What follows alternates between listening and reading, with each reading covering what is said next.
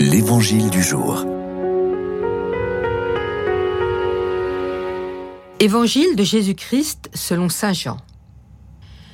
En ce temps-là, Jésus disait à ses disciples, J'ai encore beaucoup de choses à vous dire, mais pour l'instant, vous ne pouvez pas les porter.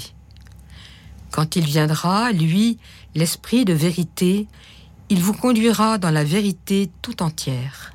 En effet, ce qu'il dira ne viendra pas de lui-même, mais ce qu'il aura entendu, il le dira.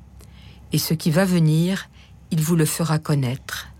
Lui me glorifiera, car il recevra ce qui vient de moi pour vous le faire connaître. Tout ce que possède le Père est à moi. Voilà pourquoi je vous ai dit, l'Esprit Saint reçoit ce qui vient de moi pour vous le faire connaître. Le maître se fait insistant. J'ai encore beaucoup de choses à vous dire. Il sait ses disciples incapables de saisir toute la portée de ce qu'il développe, répète, enseigne. Il prend son temps, car il y a des mots déroutants qui dépassent la compréhension. Il découvre une nouvelle manière de nommer les réalités venues de Dieu et de montrer la beauté du message. Il a à cœur de leur faire percevoir les exigences et les attitudes à adopter pour devenir disciple et le rester. Il faudra se souvenir, expérimenter, s'interroger, faire preuve de patience, accepter, admirer.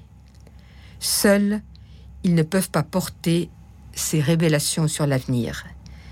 Ils vont devoir se mettre à l'école de l'Esprit promis, c'est lui qui les éclairera sur ce qu'il faudra souffrir pour mettre leur pas dans ceux du Christ, jour après jour.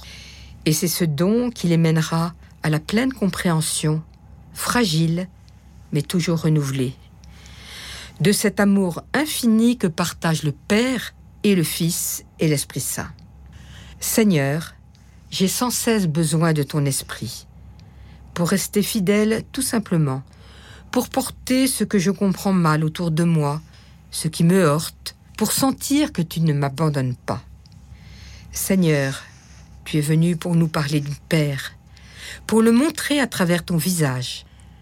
Fais-moi connaître à quel point il est penché sur nous avec cet amour qui est autant celui d'un père que d'une mère.